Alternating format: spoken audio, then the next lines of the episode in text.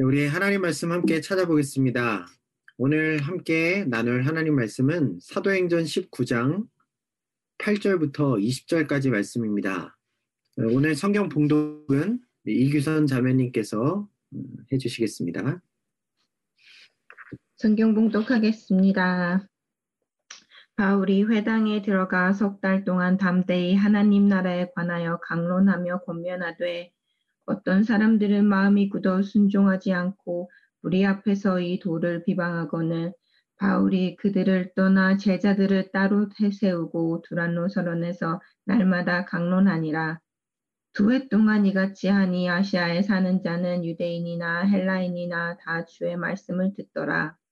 하나님이 바울의 손으로 놀라운 능력을 행하시게 하시니 심지어 사람들이 바울의 몸에서 손수건이나 앞치마를 가져다가 병든 사람에게 얹으면 그 병이 떠나고 악귀도 나가더라. 이에 돌아다니며 마술하는 어떤 유대인들이 시험 삼아 악기 들린 자들에게 주 예수의 이름을 불러 말하되 내가 바울이 전하, 전파하는 예수를 의지하여 너희에게 명하노라 하더라. 유대의 한 제사장 스게와의 일곱 아들도 이 일을 행하더니 악기가 대답하여 이르되 내가 예수도 알고 바울도 알거니와 너희는 누구냐 하며 악기 들린 사람이 그들에게 뛰어올라 눌러 이기니 그들이 상하여 벗은 몸으로 그 집에서 도망하는지라. 에베소에 사는 유대인과 헬라인들이 다 이 일을 알고 두려워하며 주 예수의 이름을 높이고 믿은 사람들이 많이 와서 자복하여 행한 일을 알리며 또 마술을 행하던 많은 사람들이 그 책을 모아 가지고 와서 모든 사람 앞에서 불사르니 그 책값을 계산한 즉 은 5만이나 되더라. 이와 같이 주의 말씀이 힘이 있어 흥왕하여 세력을 얻은, 얻으니라. 아멘. 아멘. 지난주에는 성탄주일이어서 마태복음에 기록된 동방박사의 이야기를 함께 살펴보았었죠. 이제 다시 사도행전 본문으로 돌아오겠습니다. 2주 전에 우리는 바울의 3차 선교 여행이 시작되고 그가 다시 에베소로 돌아온 내용을 살펴보았었죠. 바울이 에베소에 도착해서 한 일들 중에서 가장 먼저 기록되어 있는 것은 요한의 세례밖에 알지 못했던 한 무리의 제자들에게 예수님의 이름으로 세례를 베푼 일이었어요. 어, 그러자 그들에게 성령님께서 임하셨고 그들 모두가 새롭게 변화된 진정한 그리스도인들로 거듭나게 되었죠. 오늘 우리가 읽은 본문은 그 사건 이후에 바울이 계속해서 에베소 지역에서 이어나간 선교 사역의 모습에 대해 기록하고 있습니다. 여러분들이 기억하실지 모르겠는데 전에 바울이 2차 선교 여행을 모두 마치고 고린도를 떠나 안디옥 교회로 돌아가는 길에 에베소에 잠시 들렀던 적이 있었죠. 그때 바울이 에베소의 회당에서 복음을 전했는데 그러자 유대인들이 상당한 관심을 보이면서 자신들의 곁에 좀 더 머물러 계속 복음을 가르쳐 달라고 부탁 하기도 했, 부탁하기도 했었습니다.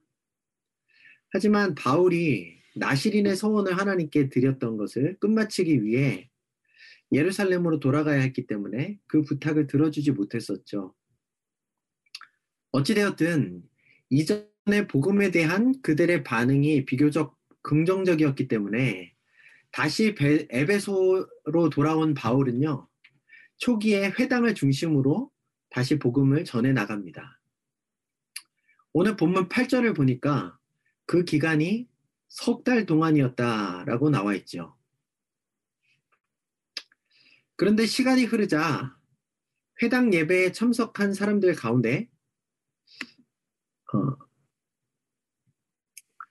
마음이 완고해져서 바울이 전하는 복음의 내용을 믿지 않고 비방하는 사람들이 생겨나기 시작했어요. 이들은 바울이 회당에서 한창 설교하는 하고 있는 도중에 그 자리에 있는 많은 사람들 앞에서 공개적으로 바울의 가르침을 비방하고 또 복음이 전파되는 것을 방해하기도 했습니다. 갈수록 이런 일이 자주 일어나게 되자 바울은 회당에서 복음 전하기를 중단하기로 결정하고 두란노 서원이라는 곳으로 장소를 옮겨서 주님의 말씀을 가르치기 시작했어요. 여러분, 이 두란노라는 것은 당시 에베소 출신의 유명한 철학자의 이름인데요. 아마도 그가 사람들을 가르치기 위해 자신의 강연장을 만들었던 것 같습니다. 오늘날로 말하면 학교 강당 같은 곳이겠죠. 이 바울은 두란노가 강의를 하지 않는 그 시간에 이, 이 강의장을 빌려서 주님의 말씀을 가르쳤던 거예요. 여러분, 지금까지 여러 성경 사본들이 우리에게 전해져 내려오고 있는데, 그 중에 한 유명한 성경 사본에는 오늘 이 본문에 바울이 두란노 서원에서 말씀을 가르친 시간이 오전 11시부터 오후 4시까지였다. 그런 기록이 나와 있습니다.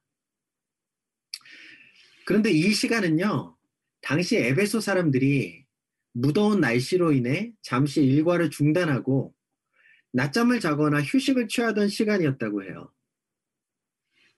여러분, 더운 지역은 그렇게 하지 않습니까? 전 나라가 어, 일제히 두어 시간 낮잠을 자면서 모든 업무도 중단하고 학교도 중단하고 어, 쉬는 시간을 가지죠. 그러니까 바울과 에베소 교회 성도들은요, 이러한 문화 속에서 자신들이 쉴 수 있는 시간을 다 할애해서 말씀을 가르치고 배웠던 것입니다. 그것도 구절에 보니까 그들은요, 날마다 그렇게 했다. 그렇게 기록되어 있어요. 매일같이 그것도 하루 중 가장 무더운 시간에 다른 모든 사람들은 쉬거나 낮잠을 자는 그 소중한 휴식 시간을 반납하고 이들이 몇 시간 동안이나 말씀을 함께 공부하고 토론했던 거예요. 여러분, 이 에베소 교회 성도들의 모습을 한번 상상해 보시기를 바랍니다. 하나님의 말씀에 대한 또 복음에 대한 그들의 넘치는 열정이 느껴지지 않으십니까? 조금이라도 더 진리의 말씀을 배우고 깨닫기 위해 그들은 그렇게 날마다 두란노 서원에 모여들었던 거예요. 그렇게 열심히 말씀으로 훈련된 성도들은요, 에베소 지역뿐 아니라 에베소를 중심으로 한 소아시아, 소아시아 전 지역에 흩어져서 주님의 복음을 전하게 됩니다. 이 바울과 함께 매일같이 주님의 말씀을 공부했던 사람들이 세상에 나아가 복음을 전하는 선교사들로 세워졌다는 말이에요. 그 결과로 우리 10절을 보면 그렇게 2년이 지난 후에는 소아시아 지역에 사는 모든 유대인들과 헬라인들이 다 주님의 말씀을 들을 수 있었다라고 되어 있습니다. 사랑하는 여러분, 이 복음 전하는 사역은요, 주님의 말씀을 가르치는 사역이에요.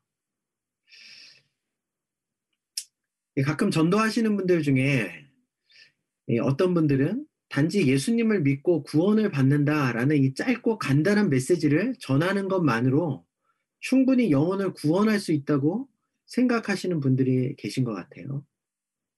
그래서 길에서 잠시 몇 분 동안 아주 요약된 복음의 메시지를 전하고 또 그것을 받아들이면서 소위 영접 기도, 다시 말하면 예수님을 마음속에 받아들입니다. 라는 이 짧은 기도를 따라한 사람들을 다 하나님 나라 백성이다. 이렇게 간주하기도 합니다.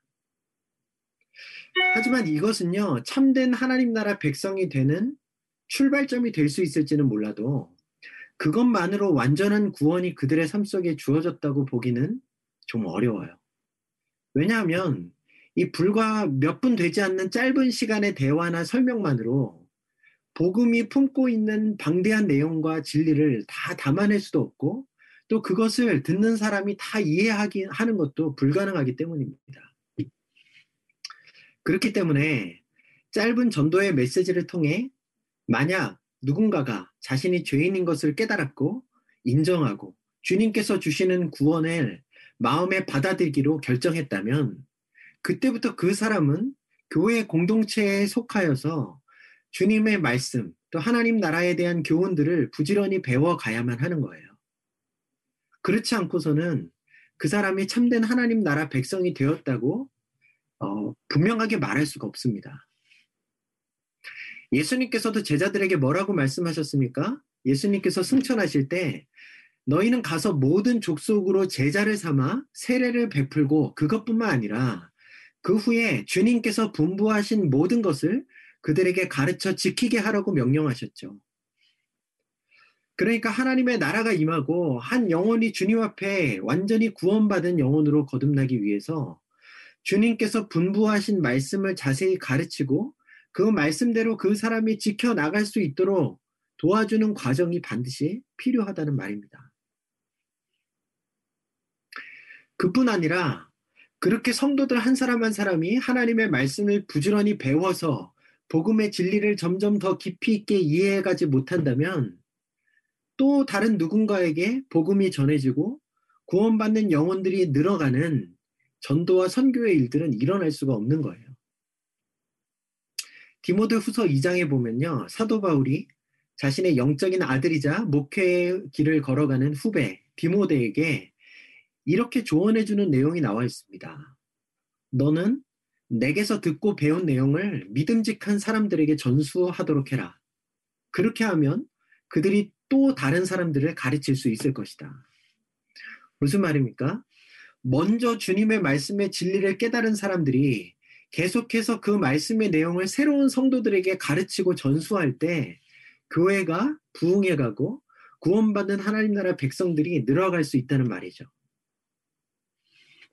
그러니까 결국 교회 공동체에 주어진 가장 큰 임무는 말씀을 가르치고 배워가면서 복음과 하나님의 나라에 대한 진리를 전파해 가는 것이다. 이렇게 말할 수 있습니다.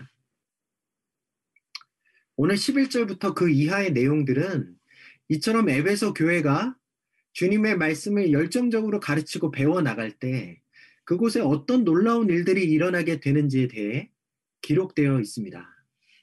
먼저 바울이 기도하면서 주님의 말씀을 담대하게 가르칠 때 하나님께서는 그를 통해 놀라운 능력을 행하셨어요.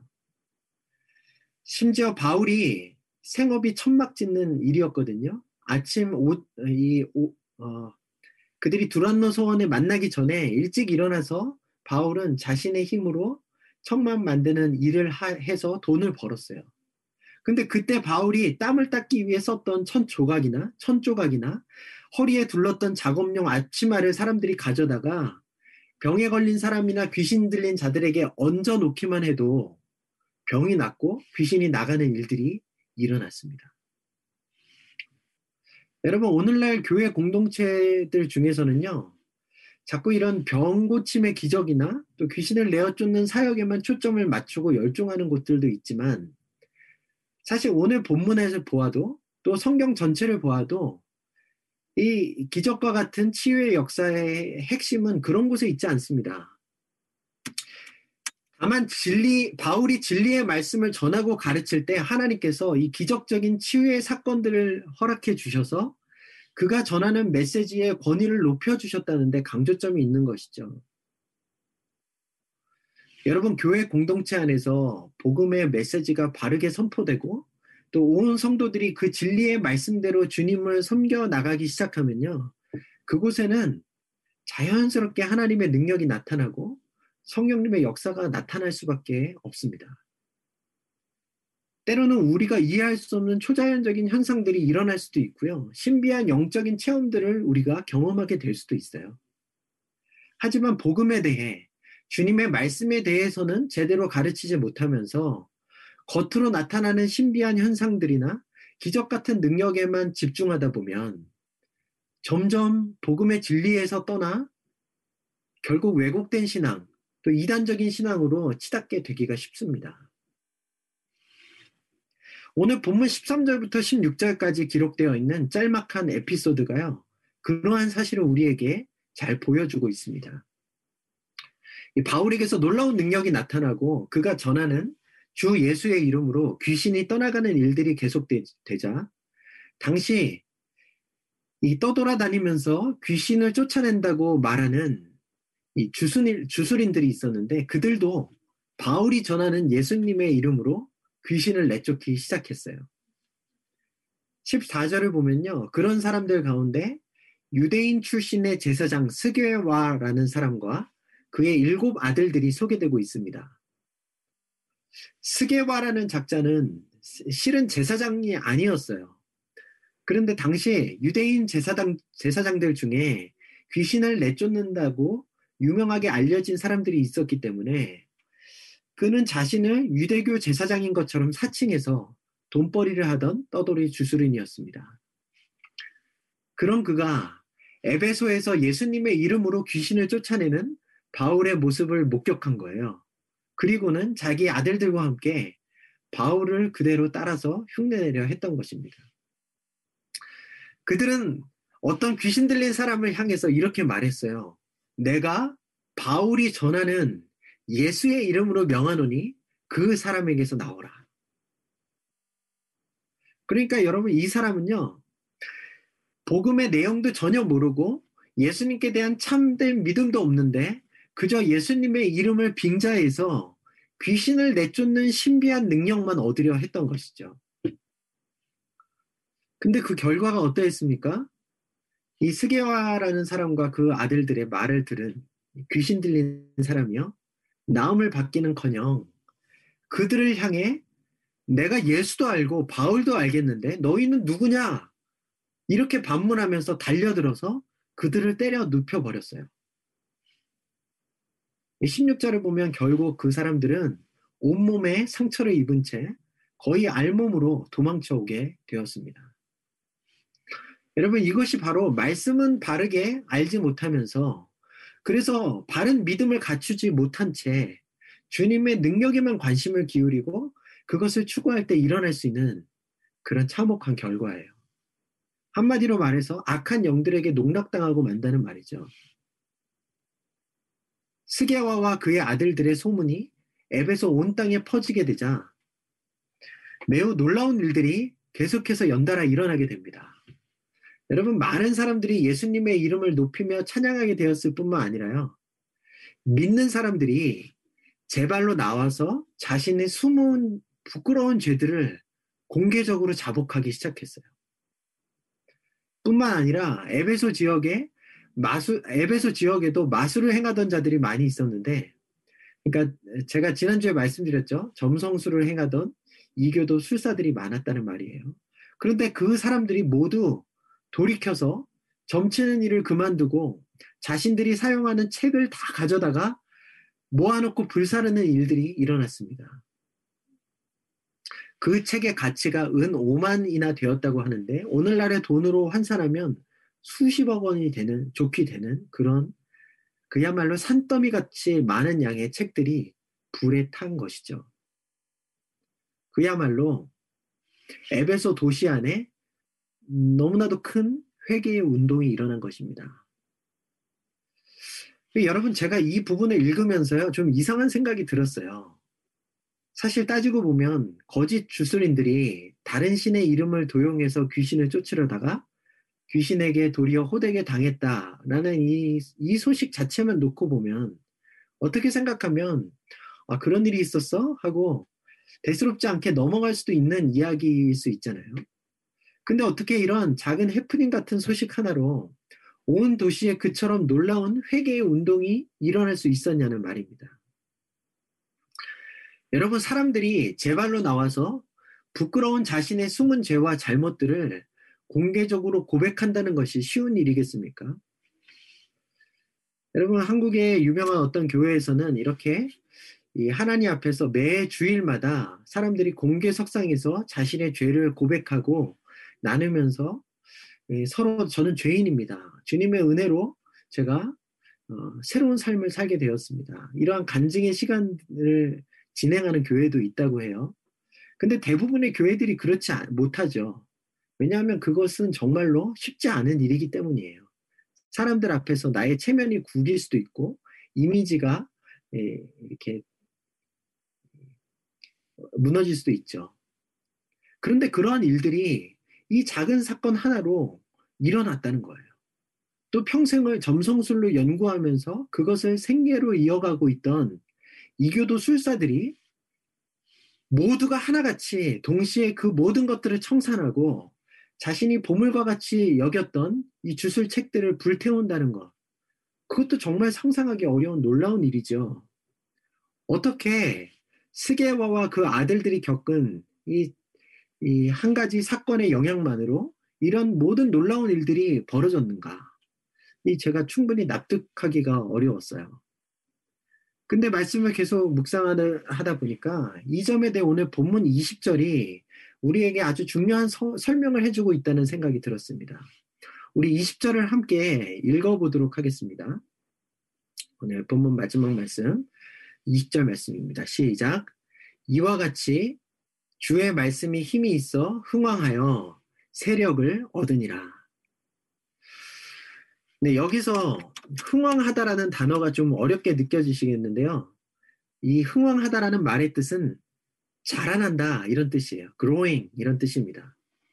그리고 세력을 얻었다라는 말도 쉽게 말하면 능력이 나타났다 그런 말이에요.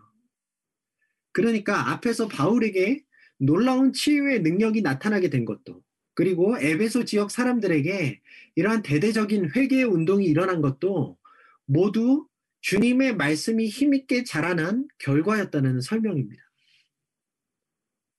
다시 말해서 바울과 에베소 교회 성도들이 지난 2년간 쉬지 않고 매일같이 두란노 소원에 모여 주님의 말씀을 가르치고 배운 결과로 온 도시에 이미 말씀의 씨앗들이 뿌려졌고 그것이 시간이 지나며 사람들의 마음속에서 힘있게 자라나 드디어 하나님의 나라의 능력이 나타나고 어두움 가운데 살아가던 사람들로 하여금 회개하여 주님께 돌이킬 수밖에 없도록 만들었다는 말입니다. 자신의 잘못을 공개적으로 자백하며 누가 먼저라고도 할 것 없이 회개하는 그러한 신자들의 모습. 또 마술책들을 가져와 불태웠던 그런 술사들. 이 사람들은요, 모두 지금까지 두란노 서원 출신의 훈련된 성경 교사들을 통해 예수 그리스도의 복음을 전해 들었던 자들이었어요. 왜 오늘 본문에 그 지역에 살던 모든 사람들이 주, 주님의 복음을 전해 들었다고 기록되어 있기 때문이죠. 그들의 마음속에 뿌렸던 말씀의 씨앗이 자라난 결과 제사장 스게와의 아들들의 두려운 소식을 그들이 접했을 때는 그 이야기를 그들은 그냥 흘려들을 수 없었죠. 더 이상은 버텨내지 못하고 주님 앞에 나와 회개하며 자복할 수밖에 없었던 것입니다. 다시 말하면 이 모든 것들이 살아있는 하나님의 말씀의 역사였으며 그 시작은 바로 두란노 서원의 성경 공부 모임에서 이루어졌다는 사실이에요. 여러분, 제가 요즘 한 해를 마무리하면서 지나온 목회 사역의 시간들을 돌아보고 또 앞으로의 사역의 방향에 대해 고민하는 시간들을 보내고 있습니다. 지금까지 뉴캐슬 드림의 교회 제가 부임한 이후에 여러 가지 일들이 있었고 과정들이 있었어요. 또 다양한 행사들, 모임들, 그리고 사역들을 진행해 왔었습니다. 근데 오늘 본문의 말씀을 준비하면서 돌아보니 아, 결국 남는 것은 주님의 말씀을 가르쳐서 한 사람 한 사람을 그 말씀 위에 굳게 세워가는 것 뿐이구나 라는 사실을 깨닫게 되었어요. 때로는 겉보기에 화려하고 사람들의 반응도 좋은 행사들도 했었죠. 또 교회 성도들이 함께 즐거운 교제를 나누면서 서로 친밀한 관계를 만들어갈 수 있는 시간들도 있었습니다. 하지만 그런 것들이 목회 사역의 본질은 아니었다는 생각이 들었어요. 특히 올해 코로나 바이러스 때문에 이던, 이전에 해오던 어, 대부분의 사역들이 자동적으로 중단되었고, 어, 교회 각계 각층에서 이런 이야기들이 나오지 않습니까? 정말 교회의 본질이 무엇인지 고민하게 되었다고. 신앙의 본질이 무엇인지 고민할 수 있는 시간이 주어졌다고. 근데 여러분 저는요 이 기간 동안 주님께서 우리 공동체에 허락해 주신 것이 무엇인가 생각해 보니 결국 말씀 사역뿐이었다라는 것을 깨닫게 되었습니다. 매일 새벽마다 말씀을 묵상하고 기도하는 시간, 또 주중에 따로 온라인으로 모여서 성경을 공부하고 또 말씀을 한, 말씀 묵상한 것을 나누는 시간들, 또 금요 기도회와 주일 예배를 통해 하나님께서 허락해 주신 말씀의 메시지를 전하는 시간들. 모두가 말씀의 시간, 기도와의 시간, 예배의 시간들이었는데 그 중심에는 늘 하나님의 말씀이 자리하고 있더라고요. 그거, 그런 시간들을 돌아보면서 저는 결국 주님께서 이 코로나 상황을 통해 저에게 목회의 본질은 말씀 사역에 있다는 사실을 철저하게 가르쳐 주신 것이었다라는 생각이 들었습니다. 그렇게 말씀의 씨앗이 우리 안에 계속해서 뿌려지고 자라갈 때 우리 교회도 에베소 교회처럼 그 자라난 말씀을 통해 하나님 나라의 능력이 강하게 나타날 수 있게 되겠죠. 많은 죽어가는 영혼들에게 복음의 메시지를 전해 주어서 그들을 주님께로 인도할 수 있는 살아있고 참된 신앙 공동체가 될 수 있을 겁니다. 저는요, 그래서 앞으로도 어, 지금 해가고 있는 것처럼 더욱 말씀의 사역에 집중해서 목회를 해나가야겠다라고 마음을 먹었습니다. 이 자리에 계신 사랑하는 형제 자매 여러분들도 저와 함께 열정적으로 하나님의 말씀을 배워 나가시기를 부탁드려요. 그래서 여러분들 모두가 하나님의 진리의 말씀을 바르게 알고 이해하는 정말 훈련된 성도들, 또 더 나아가 어, 훈련된 성경 교사들이 되셔서 여러분이 계신 곳 어디서나 또 여러분이 만나시는 사람들을 어떤 누구에게나 복음의 진리를 제대로 가르쳐 주실 수 있 는 그런 분들이 되시기를 바랍니다. 솔직히 저는요, 우리 교회 성도님들 다 새벽 예배에 참석했으면 좋겠어요.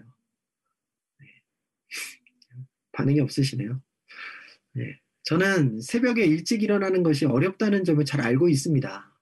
특히 요즘 청년들 밤늦게까지 공부를 하거나 어, 여러 가지 여가 활동들을 하면서 올빼미형 생활 리듬으로 지내는 경우가 대부분이니까 청년들의 경우에는 새벽에 일찍 일어나는 거 더더욱 어렵겠죠. 하지만 여러분 에베소 교회 성도들의 모습이 어떠했습니까? 그들이 매일 휴식 시간을 반납하고 몇, 몇 시간씩 말씀을 배우지 않았습니까? 여러분 한번 곰곰이 생각해 보세요. 말씀을 배워야 한다는 사실에는 여러분들 모두 동감하시죠? 아, 나 정말 성경을 잘 모르는구나. 이런 생각 많이 하시지 않습니까?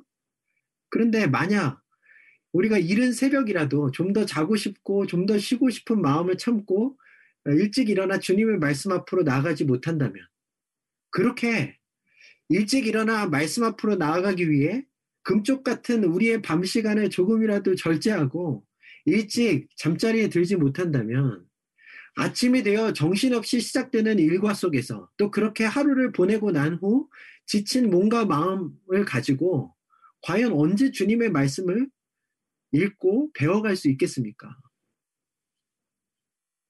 여러분, 교회 생활을 오래 한다고 해서 자동적으로 말씀을 잘 알게 되는 것이 아니에요. 또 그렇게 누구에게나 복음의 메시지를 잘 전해줄 수 있는 탁월한 성경 교사로 거듭나는 것이 아닙니다. 언제이건 여러분들 각자가 마음의 결심을 하시고 집중해서 말씀을 배우기 위해 노력하는 시간들이 필요한 거예요. 여러분, 저는요, 새벽 예배 때 전할 말씀을 준비하기 위해 매일 저녁마다 거의 두 시간씩 날마다 다음날 말씀 본문을 묵상하고 기도하면서 연구합니다. 그것이 제게도 결코 쉬운 일은 아니에요. 그렇다고 누가 하라고 해서 시작한 것이 아니고요. 주님이 주신 감동이 있어서 벌써 1년 반 가까이 주중에는 거의 매일 이렇게 해오고 있습니다. 앞으로도 저는 계속 그렇게 해나갈 거예요. 요한계시록 2장에 보면요.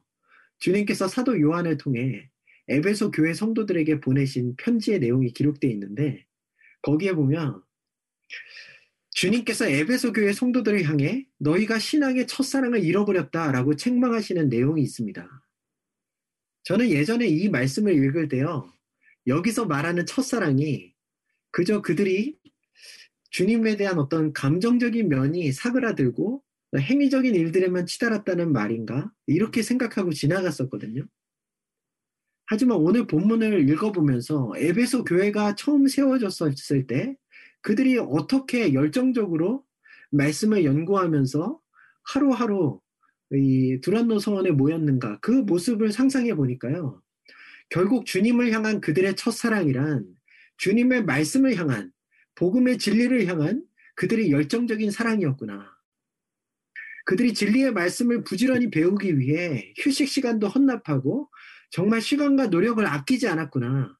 그 모습이 사라져버린 것을 주님께서 지적하시는 것이 아닐까라고 생각하게 되었습니다. 여러분, 주님을 사랑하십니까? 그렇다면 말씀을 배우는 일에 여러분 헌신하셔야 합니다. 여러분들의 시간과 노력을 양보 어, 드려서 말씀을 배우는 자리에 함께 하실 수 있기를 바래요. 지금 바쁜 일도 있을 수 있겠죠. 어, 그 일들만 마무리되면 네, 내가 유학생활 이 바쁜 공부 학원만 마치고 나면 또 내가 지금 열심히 하고, 하고 준비하고 있는 이 일만 끝나고 나면 일하고 핑계 댈수 있겠지만 그렇다고 여러분 여러분들이 막연히 상상하듯이 미래에 언젠가 말씀을 공부하기 위해 아 충분히 시간을 낼 수 있겠다 싶을 정도로 여유로운 때가 여러분들의 인생에 오지 않을지도 몰라요. 제가 살아보니까요. 인생은 갈수록 바빠지더라고요. 여러분 지금이 가장 주님의 말씀을 배울 수 있는 좋은 시간일 수 있습니다. 주님의 말씀을 잘 배워서 주님의 뜻을 바로 깨닫고 주님께서 원하시는 삶의 방향을 찾는 제대로 성숙한 그러한 신앙인이 되는 것이 여러분의 인생의 가장 중요한 과제라는 사실을 인정하신다면요. 더 미루지 마시고 지금 당장 주님께 시간을 드리시기를 바래요. 새벽 예배뿐만 아니라 성경 공부 모임도 제가 날마다 여러분들께 강조해 드리고 있죠. 성경 공부 참석해 보신 분들은 아시겠지만 정말 말씀을 아 이렇게 깊이 볼 수 있구나. 이 말씀을 통해서 정말 이 말씀이 살아서 내 삶, 삶 속에 적용될 수 있구나. 이런 것들을 느끼실 수가 있습니다. 이제 2020년도 마지막 주간이 시작되죠. 다들 2021년도 새, 새해 계획도 이제 세우셔야 할 텐데요. 새해에는 여러분의 일과표 속에 새벽 예배, 성경 공부 모임, 말씀 묵상 나눔, 이러한 말씀 배우는 귀한 모임들에 참석한다는 계획이 포함될 수 있기를 소망합니다. 2021년도에는 주님께서 이 코로나 상황 속에서도 여전히 유지해 나갈 수 있도록 해주신 이 말씀을 알아가는 시간들이 더 부흥해 갈 수 있기를 기대하겠습니다. 그래서 내년에는 우리 공동체 안에 주님의 말씀이 힘있게 자라나 그 말씀에 놀라운 능력들이 나타나고 많은 영혼들이 참으로 회개하며 저와 여러분들을 통해 주님께 나오는 일들이 일어날 수 있었으면 좋겠습니다. 좋으신 주님, 은혜를 감사합니다. 오늘 에베소 교회 바울과 에베소 교회 성도들이 어떠한 열심으로 날마다 함께 모여 주님의 말씀을 가르치고 배우며 그 말씀을 묵상해 나갔는지 또 그 모습을 통하여 에베소 지역뿐 아니라 온 소아시아 지역에 어떠한 놀라운 하나님의 역사가 능력이 나타났는지 저희들이 확인하였습니다. 주님 우리 교회 공동체에도 그렇게 주님의 말씀을 향한 열심히 일어날 수 있도록 은혜를 베풀어 주시옵소서. 자신의 휴식 시간을 다 반납하고 오로지 하나님의 말씀을 향해 달려 나아갔던 에베소 교회 성도들처럼 저희도 우리에게 주어진 여가 시간들 또 바쁜 시간들을 쪼개고 양보하여 하나님께 드리며 주님의 말씀을 배워 나갈 수 있는 우리 모두가 될 수 있기를 소원합니다. 하나님 지난 코로나 기간을 돌아보건대 많은 사역들이 중단될 수밖에 없었지만 하나님께서 우리에게 여전히 말씀을 가르치고 배워나가는 은혜의 시간들을 허락하여 주셨음을 기억하며 이것이 교회가 나아가야 될 본질임을 우리가 다시 한번 깨닫습니다. 하나님 2021년도에는 주님, 우리 뉴캐슬 드림의 교회 공동체 안에 말씀의 부흥이 일어나게 하여 주시옵소서. 주님의 말, 진리의 말씀을 배워나가는 가운데 우리 자신이 참으로 주님 앞에 회개하고 자복하는 일들이 나타나게 하시고 또한 예, 우리 교회 공동체의 테두리를 벗어나 이 뉴캐슬 땅에 또한 모든 나라와 민족들에게로 주님의 복음의 능력이 나타나고 드러내게 하여 주시기를 원합니다. 수많은 영혼들이 주님의 말씀이 수많은 영혼들에게 뿌려지며 그 말씀이 힘있게 자라나 그 영혼들이 주님의 백성들로 돌아오게 되는 영적인 일들이 일어나게 하여 주시옵소서. 그 모든 것의 중심에 하나님의 말씀을 토대로 하게 하시고 우리 모두가 늘 주님의 진리의 말씀 가운데 굳게 서서 언제 어디서나 그 말씀 전할 수 있는 하나님의 손에 훈련된 성경 교사들로 세워지게 하여 주시옵소서. 주님 이른 아침 새벽마다 정말 어, 무거운 눈꺼풀을 어, 열고 어, 주님의 말씀을 향해 어, 나아가는 어, 그러한 우리들이 되기를 원합니다. 어, 주님 새벽 이슬과 같은 주님의 청년들이 이 새벽을 깨우며 주님의 말씀 앞에 엎드려 기도하며 하루를 주님 앞에서 동행해 나가는 하나님의 사람들로 세워나가 나갈 수 있기를 소원합니다. 주님, 우리 하루하루의 삶을 주님께서 그렇게 인도하여 주시고 주의 말씀에 말씀으로 지배하시고 다스려 주시옵소서. 어, 그렇게 되기를 소원하며 모든 말씀 우리 주 예수 그리스도의 이름으로 기도합니다. 아멘.